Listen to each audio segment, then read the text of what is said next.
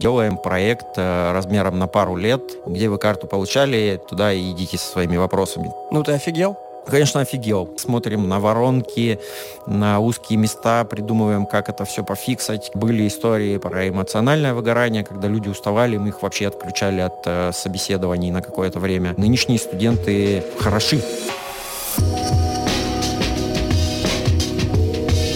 Всем привет! Это восьмой юбилейный выпуск DevDay подкаста. Сегодня у меня в гостях Алексей Морозов. Я взял паузу на размышления, вспоминая, как его зовут, потому что очень много раз я почему-то его называю Саней. Надеюсь, Леха не обижается, но постараюсь сегодня его назвать всегда правильно. В общем, Леш, ты меня, если что, поправляй. Сначала давай, тебе слово.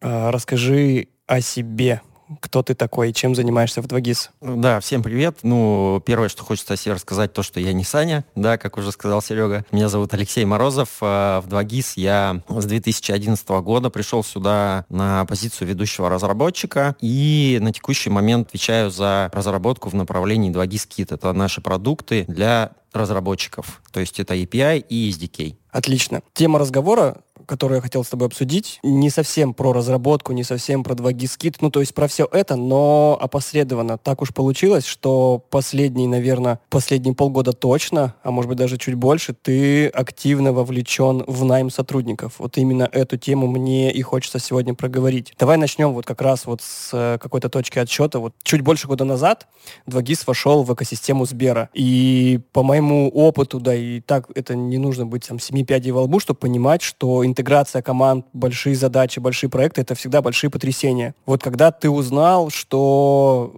мы входим в экосистему Сбера, какие у тебя возникли ожидания, что, о чем говорили разработчики и что ты, как руководитель отдела, делал, чтобы, возможно, их успокоить, или если их надо было успокоить, а может быть, этого вообще не надо было делать. Ну, в общем, расскажи, как это все происходило. Да, действительно, когда это событие происходило, когда 2GIS входил в экосистему Сбербанка, конечно же, у меня и у ребят были какие-то ожидания, какие-то опасения. С точки зрения ожиданий, наверное, самое главное ожидание, которое было, и оно оправдалось, это то, что появится больше новых интересных задач, и это действительно так и произошло, то есть э, все направление приложение 2GIS о котором я уже упоминал, оно получило такой достаточно хороший буст в развитии, поскольку у нас появился такой большой внутренний заказчик в виде экосистемы и появилось много новых интересных задач. Это задачи по интеграции наших навигационных сервисов в Ситимобил и по, допустим, интеграции нашего Mobile SDK для Сбербанк онлайна. Это только примеры. На самом деле задач очень много появилось, и мы в рамках вот, этой, вот этого вхождения в экосистему делаем проект э, размером на пару лет по всевозможным синергиям, по развитию нашего API SDK. Вот, эти ожидания были, и они оправдались. Ну и в том числе для того, чтобы реализовывать этот большой проект и развивать э, наши продукты, потребовалось достаточно много нанимать новых сотрудников. Ну, про это чуть позднее, я так понимаю, мы детальнее поговорим. По поводу опасений, ну, опасения относительно Сбербанка всегда то самое первое, которое во всех интернетах есть, это где вы карту получали, туда и идите со своими вопросами. То есть, что мы превратимся вот в, в какой-то такой мем, вот, ну, то есть это типичное опасение, наверное, которое возникает у человека, когда он слышит про Сбер, да.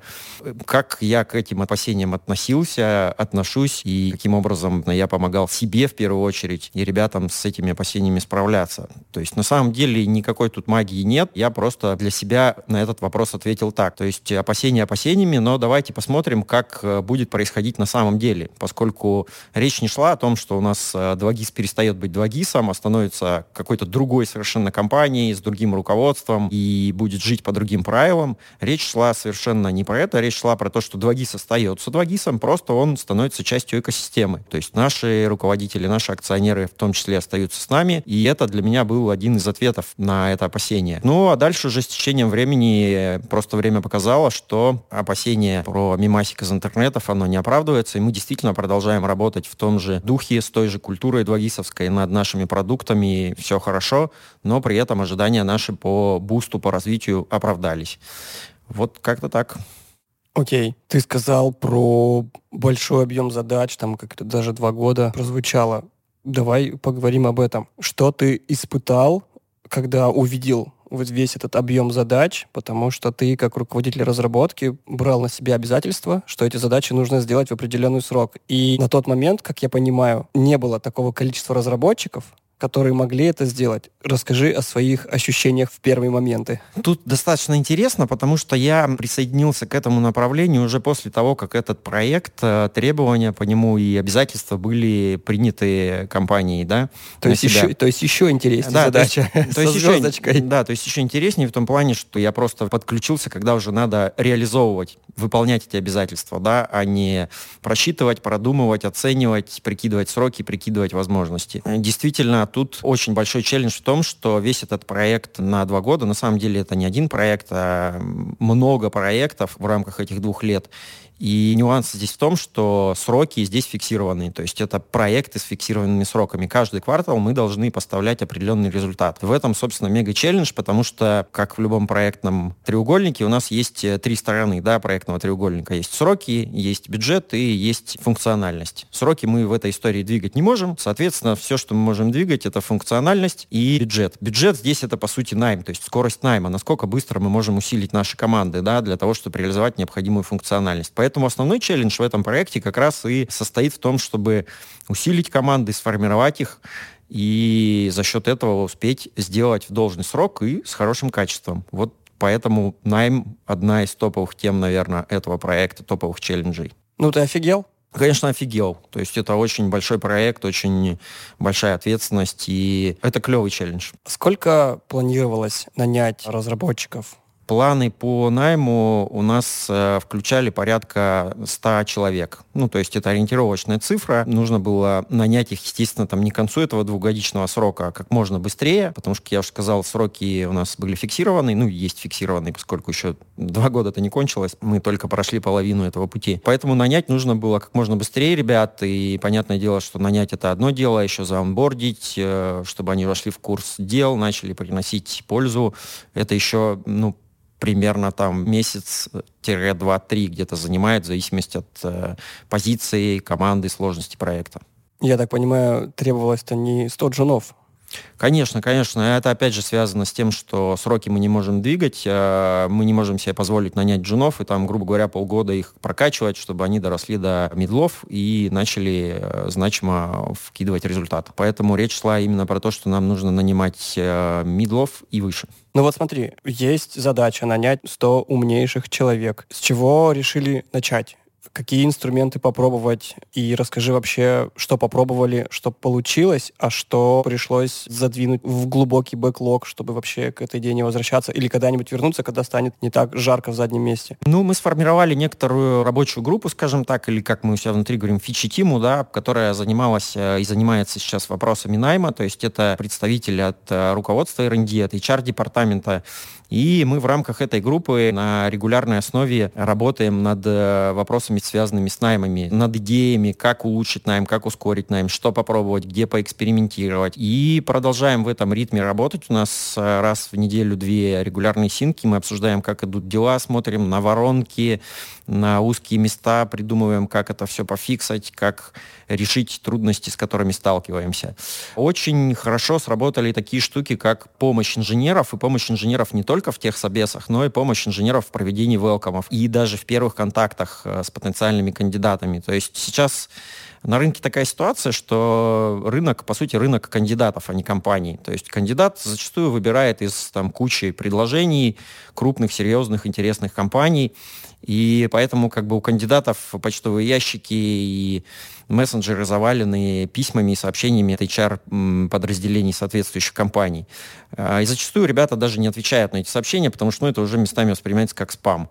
И вот э, мы пробовали, например, такую практику, когда тим-лиды из наших команд писали, то есть не HR писали от нас, э, типа, хей-хей, у нас есть такая вакансия, приходи к нам. А тим-лид садился, внимательно смотрел резюме потенциального кандидата и э, писал ему персонализированное сообщение в телегу, ну, либо в почту. Вот этот подход очень хорошие результаты давал, поскольку, ну, это такой индивидуальный подход к человеку, и ответы на такие сообщения мы получали гораздо чаще, чем когда просто HR писали письма кандидатам. Отклик был гораздо лучше. Ну и он и есть, на самом деле, гораздо лучше в таком случае. Также круто работает, э, когда welcome встречу проводит э, инженер, опять же, или тимлит из команды. Да, то есть когда это не HR рассказывает, а прям созванивается тимлит и рассказывает, как что устроено, на чем мы там пишем, насколько у нас много легаси, сколько ребят в команде, кто чем занимается, какие задачи стоят перед нами. То есть когда кандидат, еще не проходя никакие собеседования, может задать все интересующие его вопросы, это такой клевый, комфортный формат познакомиться с вакансией, разговаривая не с HR специалистом, а, ну, по сути, с представителем команды, куда, куда мы ищем человека.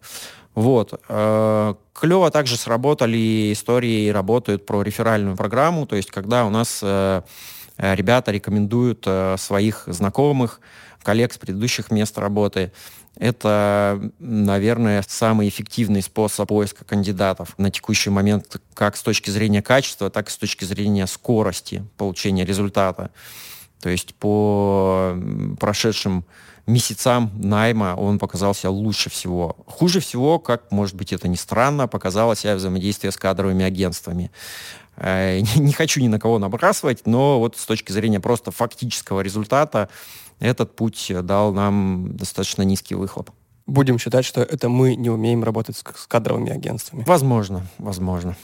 А, ты сказал, что начали подключать инженеров достаточно большое количество процессов. Получается, процесс такой, они стали HR-ами. Расскажи, знаешь, о чем? Для начала, как вообще с этой HR-историей поменялось твое расписание и как поменялось расписание у ребят, потому что их же тоже выдергивают. Я так понимаю, что если нужно взять 100 человек, то просмотреть нужно гораздо больше. Не знаю, сколько это в воронке, но подозреваю, что даже если 200 человек или 300, то как минимум нужно на это отвлекаться. Что перестроили в процессах? И потом еще будет интересно узнать, как сами ребята к этому отнеслись. Ну, то есть наверняка ты сейчас скажешь, что поначалу с энтузиазмом, но потом, когда поняли, что это превратилось в рутину, что-то поменялось. Вот выкладывай все как есть. Ну, все так и было. То есть, конечно, поначалу все отнеслись с энтузиазмом, поскольку, ну, это речь про то, что хей-хей, давайте усилим а, вашу команду, и, ну, как бы это клево, все этому всегда радуются, когда новые люди и усиление команды. Конечно же, это классная новость, и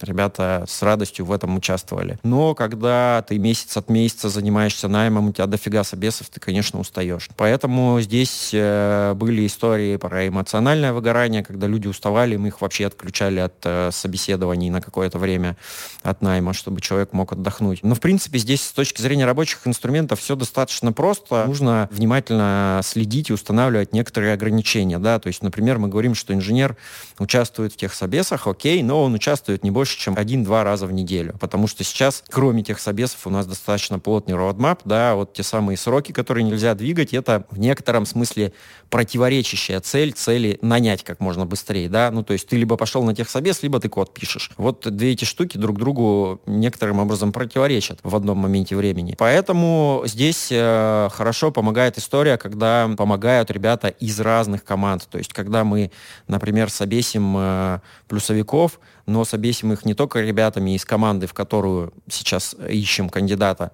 но собесим их ребятами из э, всех команд, где есть плюсовики. Это помогает э, распределить нагрузку более равномерно. И, ну и, в принципе, это, я считаю, более правильный подход. То есть это подход э, такой про то, что мы все в одной лодке, и сегодня мы сфокусированно нанимаем в команду А, а завтра нам нужно нанимать в команду Б. Но делаем мы это всем миром, поскольку это более эффективно в конечном счете. Да, нагрузка на кон- каждого конкретного инженера получается меньше, люди меньше устают, ну и результата мы достигаем быстрее, потому что мы можем переваривать больше поток кандидатов, когда мы, опять же, всем миром над этой задачей работаем. Ты смотри, что еще хочу узнать.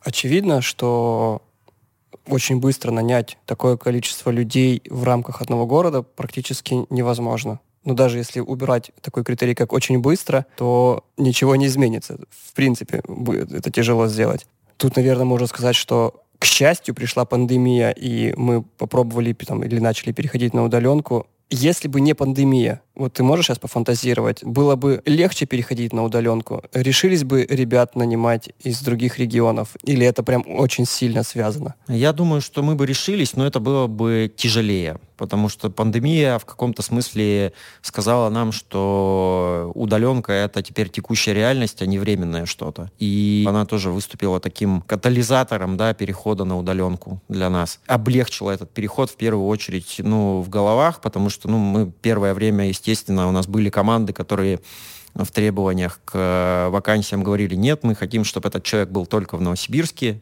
поскольку мы все в Новосибирске, мы там пусть редко, но ходим в офис, мы хотим, чтобы он был в Новосибирске. Если такое было на старте, то сейчас, э, ну, практически с таким мы не сталкиваемся. То есть мы уже набрали энное количество людей с разных городов, мы уже распределенная команда, и, ну, как бы выставлять такие ограничения по большому счету смысла не имеет. Это и ограничивает и скорость найма, да и как бы команды уже не чисто новосибирские. Расскажи уже про следующий шаг, про анбординг. Он, он ведь явно же для удаленщиков немножко другой, чем для тех, кто работает в офисе.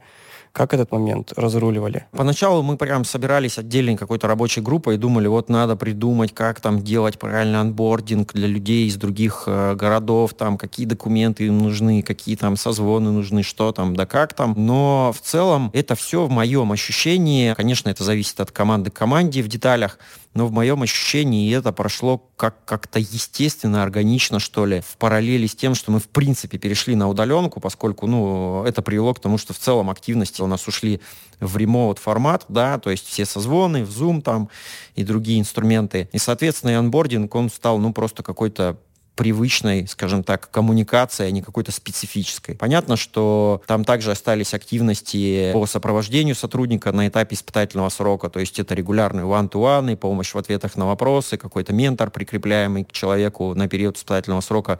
Просто теперь это все в ремоут формате происходит. Поэтому, ну, как-то тут мы естественным образом адаптировались потихоньку к этому, и каких-то прям сверх ноу-хау здесь я назвать скорее не могу. Просто нужно делать все то же самое, что мы делаем в онбординге в офисе, только в ремоут формате. Но это онбординг, он уже не групповой, он уже один на один всегда или как-то по-другому это происходит? Что ты имеешь в виду под групповым? Ну, под групповым я имею в виду, что раньше было такое, вот в понедельник загоняют всех ребят, им рассказывают какую-то общую часть, потом разводят по командам, там mm-hmm. уже начинается что-то такое. Сейчас это, это по-другому происходит.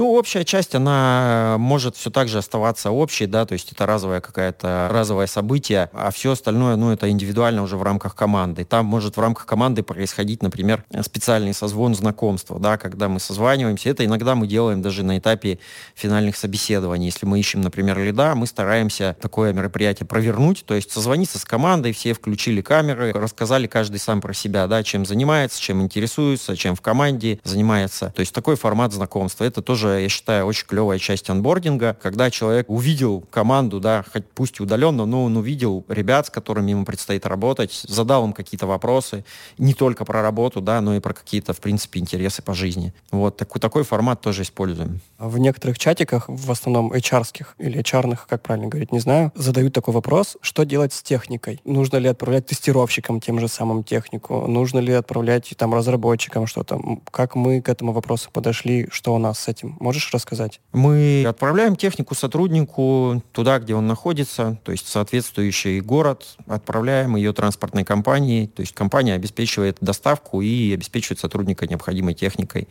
Иногда ребята проявляют желание работать на своей технике. Тут мы как бы даем возможность воспользоваться техникой компании, но если человек хочет принципиально там работать на своем железе, то не вопрос.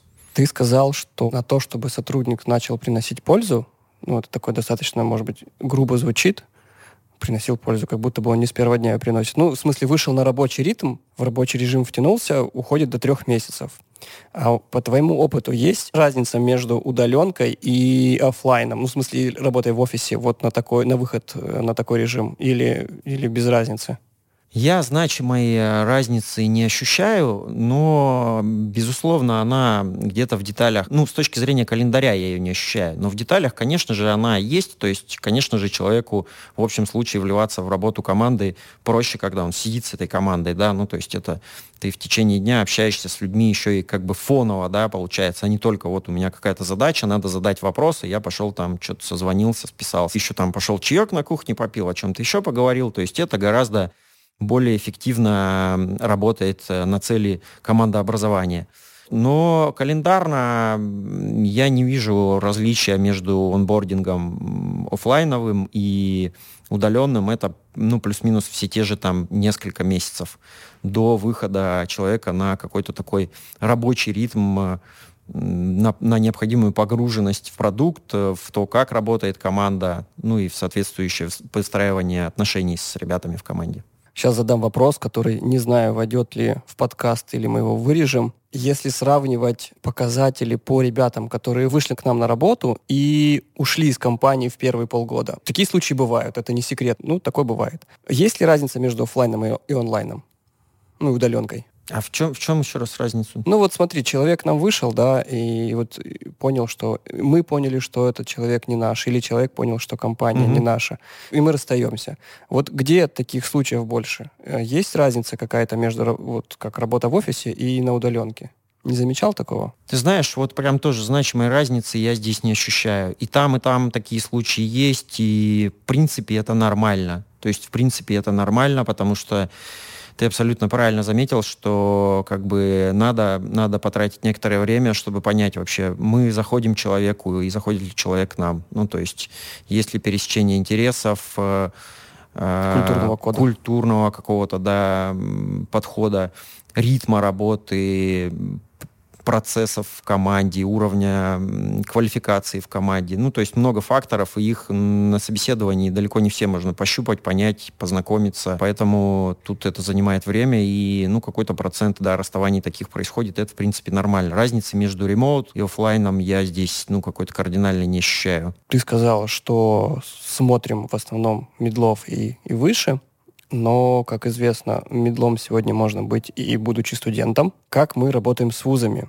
Были ли какие-то ожидания вот от того, что мы сейчас зайдем в ВУЗ, снимем сливки или еще там, или, например, мы не хотели идти в ВУЗы, потому что думали, поменялось ли это мнение? В целом про работу со стажерами и джунами, конечно, э, в этом направлении нужно и важно работать, поскольку это работа про будущее, да, и э, в 2GIS сейчас э, ведется работа определенной проектной группы про, скажем так, инициативу 2GIS кампус. То есть это про сотрудничество с вузами, это про некоторую стажировку в 2GIS и в дальнейшем, соответственно, работу в наших командах. Некоторое время назад мы проводили такое экспресс-тестирование в ряде вузов, и несколько человек в результате этого тестирования к нам попали в команды на работу, то есть они работают сейчас у нас, и отношения с вузами мы будем продолжать развивать, ну, то есть это такое стратегически важное направление. В какой-то момент эти джуны станут медлами, а потом сеньорами, тем лидами и так далее. Поэтому важно в это тоже инвестировать. В истории, про которую я рассказывал, почему мы фокусировались на медлах и выше, потому что ограниченные сроки, ну, у нас просто не было вот этого запаса по времени. Но это не значит, что мы не должны в принципе в джунов, стажеров э, инвестировать. Ну а по поводу зайти в вузы и снять там сливки, там достаточно тоже высокая конкуренция за умных ребят. Э, тот же Яндекс, насколько мне известно, уже чуть ли не со школьной скамьи как бы присматривает за ребятами, и поэтому там, там, там конкуренция тоже присутствует. Так просто туда зайти и снять сливки не получится. Хорошо. Ну, в смысле, не очень хорошо, но да ладно. Да. Как в целом ты оцениваешь уровень студентов? Ну, вот так вот, без купюр. Можешь ли ты сказать, что ты ожидал большего от системы образования или и самих студентов? Или, ну, окей. Я считаю, что уровень образования у нас хороший, и студенты у нас э, весьма умные ребята. Почему? Потому что многие из них уже работают там на третьем курсе, то есть они уже не стажеры, они уже там джуны двигаются в сторону медлов. Я сам в свое время, когда учился, уже устроился работать еще до окончания учебного заведения, уже ну, до уровня там джун плюса я дорос на реальной работе в реальной компании. Вот. И нынешние студенты хороши, если так совсем вкратце говорить. Их можно, ну вот тот пример, про который я говорил, их можно сразу брать на работу. То есть часть ребят, которые прошли у нас э, вот этот экспресс-тестирование, они мы сразу взяли в команды, и они работают. То есть не понадобилось что-то промежуточно там делать, как-то их да, обучать, еще что-то делать.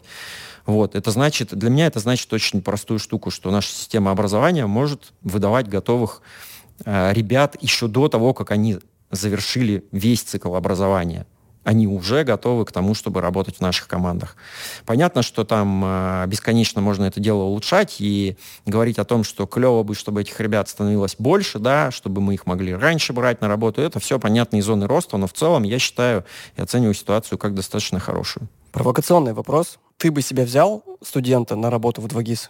Да, взял, потому что, как я уже сказал, я, будучи студентом, работал уже. Ну, неизвестно, где ты работал еще. Я, я работал в крупной компании. Сейчас, к сожалению, она не существует. Компания называлась Топ-книга. Крупная книга торговая, федеральная сеть в свое время была. Я так понимаю, ты не книги там продавал? Нет, я писал на плюсах. Прикольно. На самом деле у меня закончился пул вопросов. Ты так четко все ответил, что с тобой даже тебе даже уточнять что-то не нужно. Поэтому на этом у меня все. Ссылки на наши вакансии я оставлю в описании к видео или еще где-то, смотря где вы будете скачивать наш подкаст. Пока. Пока-пока.